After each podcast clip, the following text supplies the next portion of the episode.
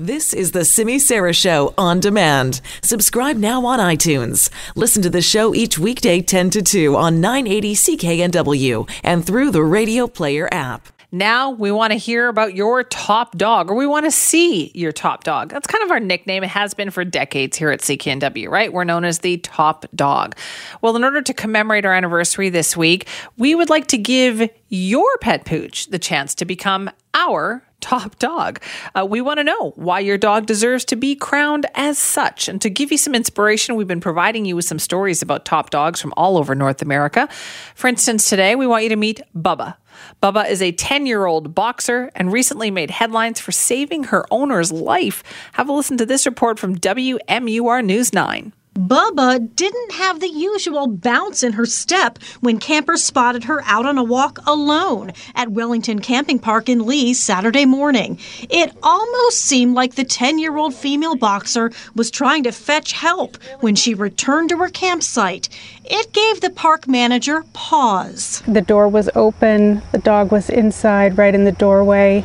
Um, and I called for her owner, and she didn't respond and I knew that there had to have been something wrong. Bubba's elderly owner was rushed to the hospital with a serious medical condition. The park owner says she was found just in time. This is a, a dog that saved her, her mummy and uh, so she's a hero. While Bubba's owner is in the hospital, all the campground families are rallying together to let her know her dog is taken care of. We've had people just walking their dogs coming by saying, Do you need anything? We got dog food, we got bones, we got this, we got that. So everybody's trying to help. And while Bubba's owner recovers in the hospital, they're bringing her photos of Bubba surrounded by love. I brought pictures up to show her the pictures of Bubba. Um, I'm planning on going back up again tomorrow to show her more pictures of Bubba. Oh, Bubba, you're such a good girl.